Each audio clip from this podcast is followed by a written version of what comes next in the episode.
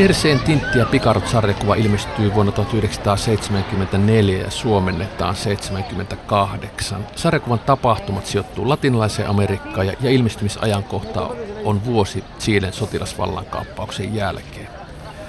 Tarinassa Tintti ja Pikarot on demokratian kriisiä, sotilasjunttaa ja Tintti seikkailee siellä sitten sotilasvallankaappauksien välissä.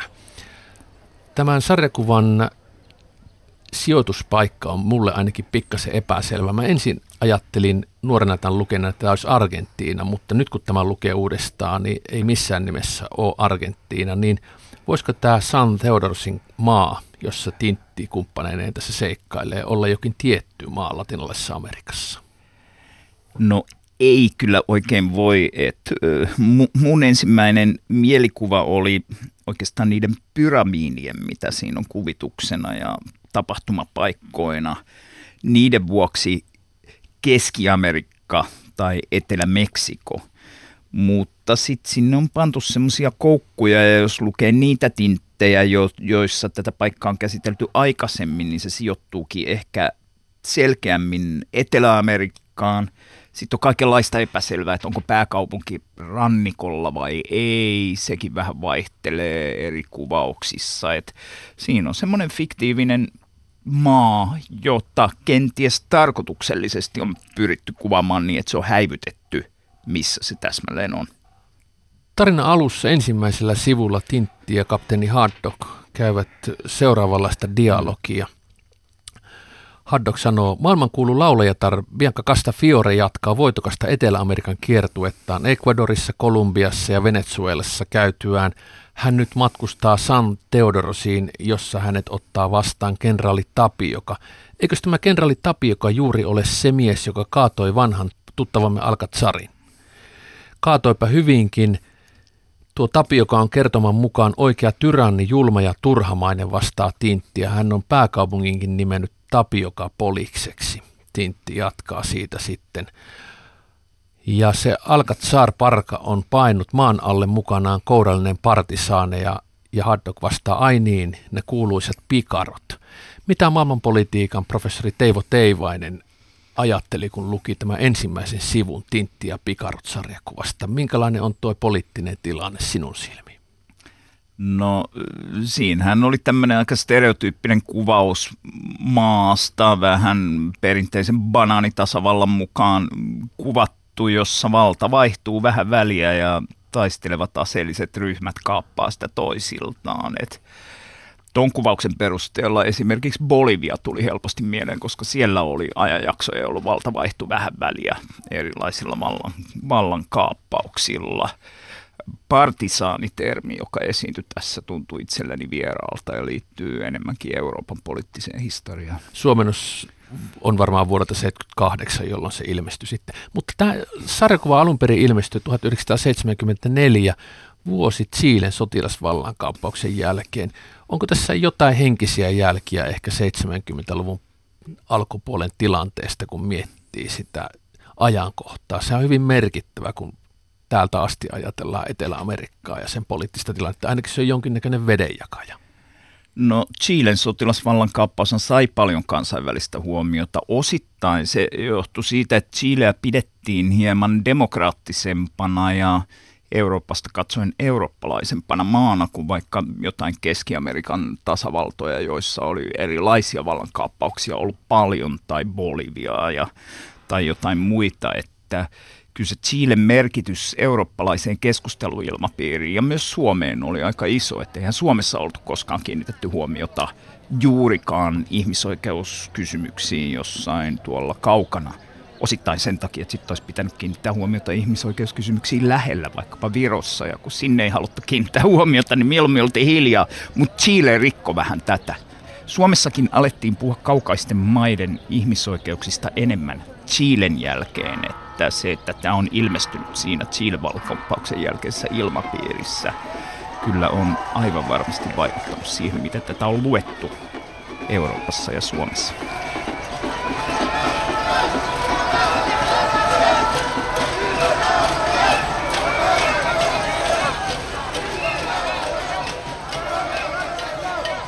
Minkälaisen tarinan sinä luit tästä Tintti ja Picard-sarjakuvasta, kun sen olet nyt kertan lukemalla professorin silmin lukenut pyynnöstä?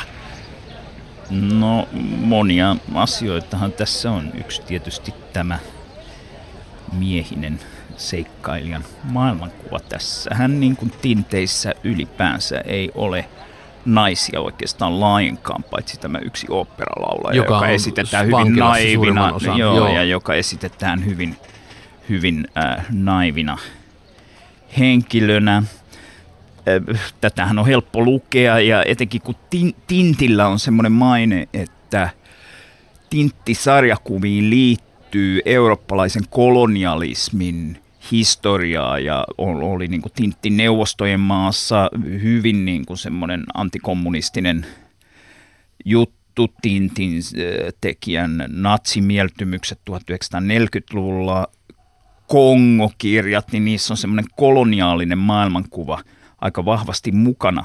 Tämä, joka on tehty 1970-luvulla, on ehkä vähän moniulotteisempi kuin ne varhaisemmat tintit myös maailmankuvaltaan, että tässä jopa sillain puoli realistisesti kuvataan sitä, että miten eri puolilla tämmöistä konfliktia saattaa olla samantyyppistä autoritaarista taipumusta, oli ne sitten sissejä, jotka nyt taistelee hallitusta vastaan, tai hallituksen tyypit, jotka on aiemmin ollut sissejä, että vaikka monilla Tintin kriittisillä lukijoilla on taipumus nähdä sen vain kuvastavan semmoista koloniaalista maailmankuvaa, niin kyllä tämä vähän moniulotteisempi oli kuin, se, niin kuin ne vanhat tintit, mihin liittyy myös se, että Hergé oli vanhoilla päivillään jotenkin muuttanut myös omaa maailmankuvaansa. Ja tämähän on käsittääkseni viimeinen tintti sarjakuva-albumi, jonka Hergé sai itse elinaikanaan valmiiksi. Mitä sä sanoisit Teivo Teivainen, kun sä olet maailmanpolitiikan professori ja ymmärrät demokratiakehityksestä ja myöskin sen kriisistä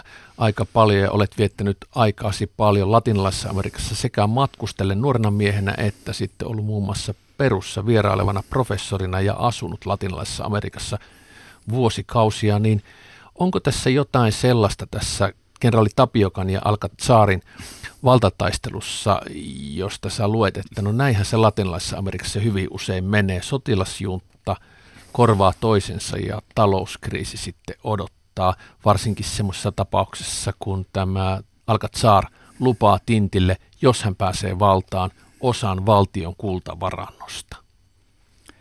Joo, no tätähän yhtälöä, jossa sissiliike tulee valtaan ja saa sitten vähän sen tyyppisiä elkeitä, mitä eh, edeltäjillään oli, niin Suomessa on jouduttu pohtimaan vaikkapa monille suomalaisille latinalaisen Amerikan aktivisteille aikoinaan niin rakkaan Nicaraguan kohdalla, jossa eh, tosiaan oli sissiliike, joka kukisti diktaattorin – sandinistien sissiliike ja, ja, ja sitten myöhempinä aikoina nämä entiset sandinistijohtajat tarrauteessa vallankahvaan ovat, ovat osoittautuneet melkoisen persoiksi myös henkilökohtaisen omaisuuden keräämiselle, lahjoittamiselle ystäville ja sukulaisille ja myös monenlaiseen autoritaariseen toimintaan. Et, hieman sen tyyppistä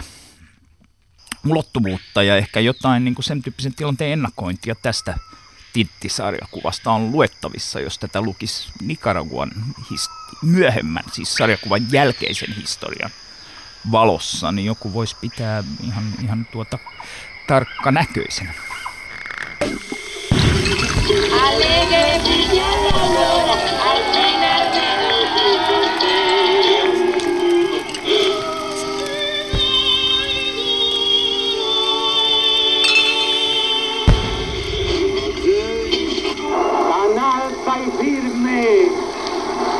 como la tierra maestra.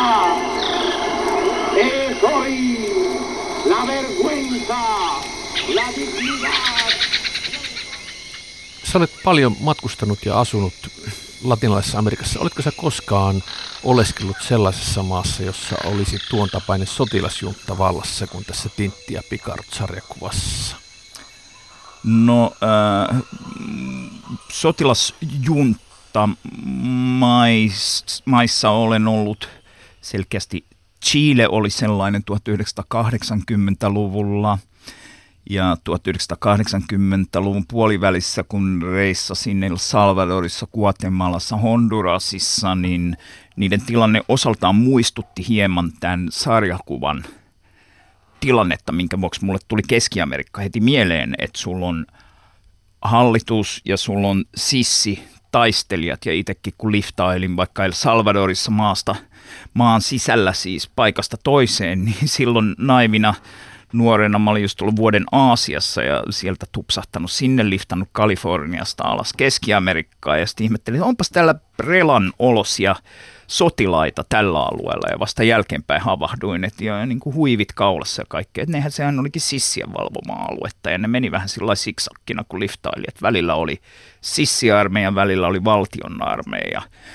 Oliko ne sitten muodollisesti sotilashallituksia, niin ei välttämättä. Se on myös se kysymys, että milloin puhutaan sotilashallituksesta, milloin puhutaan muuten demokraattiselta äm, luonteeltaan kyseenalaisesta hallituksesta, niin hankala kysymys.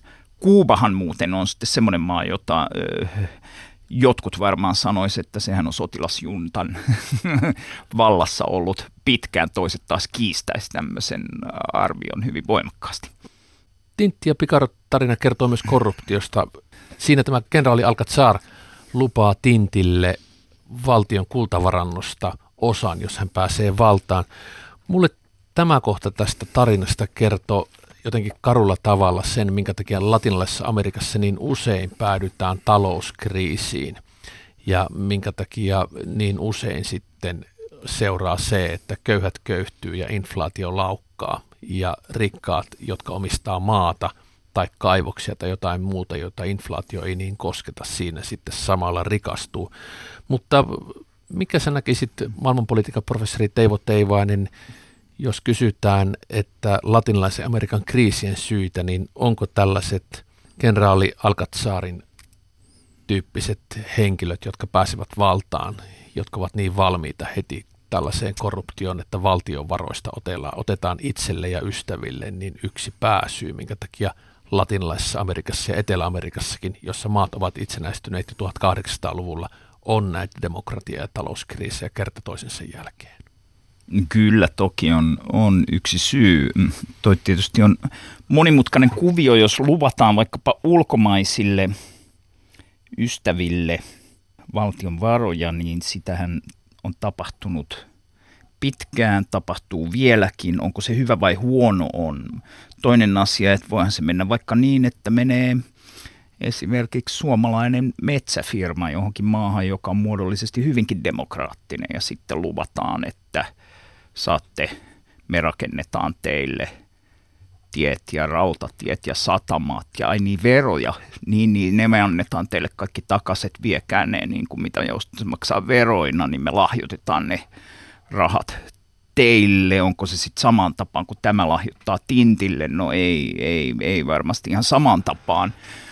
Ja onko se sitten hyvä vai huono asia, niin sekin on monimutkainen kysymys. Että kyllä maailma pyörii itse asiassa aika paljon niin, että on oletus, että tämmöiset latinalaisen Amerikan kaltaiset maat lahjoittaa rahaa ulkomaisille toimijoille erilaisten verohelpotusten tai e, investointisuojamekanismien muodossa. Ja sitä pikemminkin tuolla maailman valtaa pitävien joukossa pidetään semmoisena ihan normaalina ja hyväksyttynä tapana toimia. Ja siitä voi seurata tälle maalle kaikenlaista hyvää, kun sitten tulee kansainvälisten sijoittajien luottamuksen kasvu, ää, riski tulee paremmaksi, riskiarviot yhtäkkiä alkaa olla enemmän A ja plussaa niissä numeroissa kuin B tai C ja miinusta niin äh, siinä mielessä, jos Tintin näkisi tässä jonkinlaisena vertauskuvana tämmöisistä kansainvälisistä sijoittajista, jotka tulee maahan hyvän tahtoisesti ja auttaa pelastamaan maata ja saa sitten palkinnoksi vähän maan kultavaroja, niin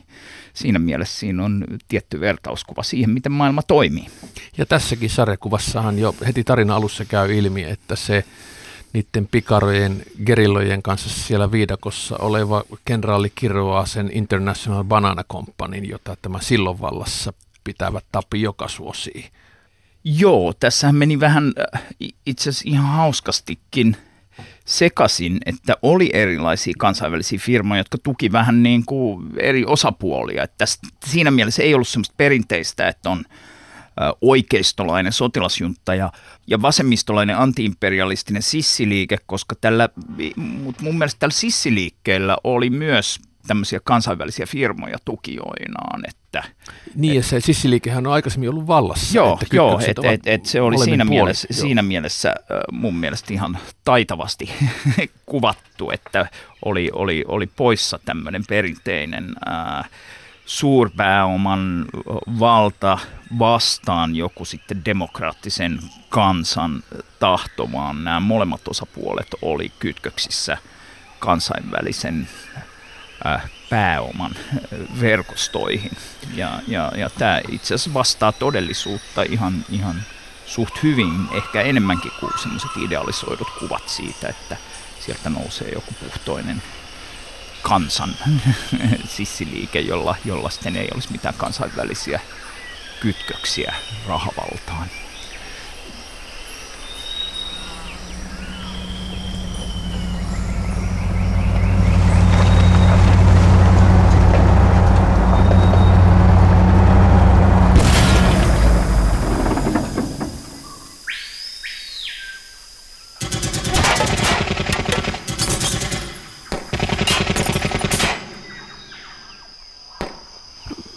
Mua nauratti tuossa sarjakuvan tarinassa erityisesti yksi kohta, kun siinä se vallankaappaus tapahtuu ja sitten tämä uusi kenraali nousee valtaan ja kertoo, että nyt poikkeamme traditiosta, emmekä teloitakaan tätä vanhaa sotilasjuntaa Eversteineen.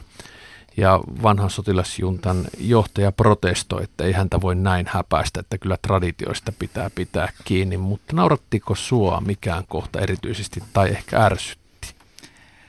No ehkä tuossa kohdassa huvitti se, että siinä sitten eurooppalainen seikkailija esiintyy siinä hyvän tahtoisena henkilönä, joka saa nämä paikalliset brutaalit hahmot pidättäytymään väkivallasta. Et jos mietitään vaikka Tintin ja hänen tekijänsä kotimaan saavutuksia tällä saralla, että miten vaikka belgialaiset on noin ylipäänsä maailmalla toimineet, niin kyllä se niin kuin tappaminen – massamurhaaminen on ollut semmoista niin kuin eurooppalaisten harrastamaa puuhaa tuolla globaalissa etelässä, niin silloin jos laitetaan niin, että nyt tuleekin tämmöinen belgialainen tyyppi sinne, joka saa suostuteltua nämä paikalliset, että älkää tappako toisianne, niin sillä osittain kyllä sitten häivytetään sitä, että historiassa ja latinalaisen Amerikan alueesta nyt puhumattakaan – aika paljon ne on ne Euroopasta tulleet olleet niitä, jotka sitä tappamista on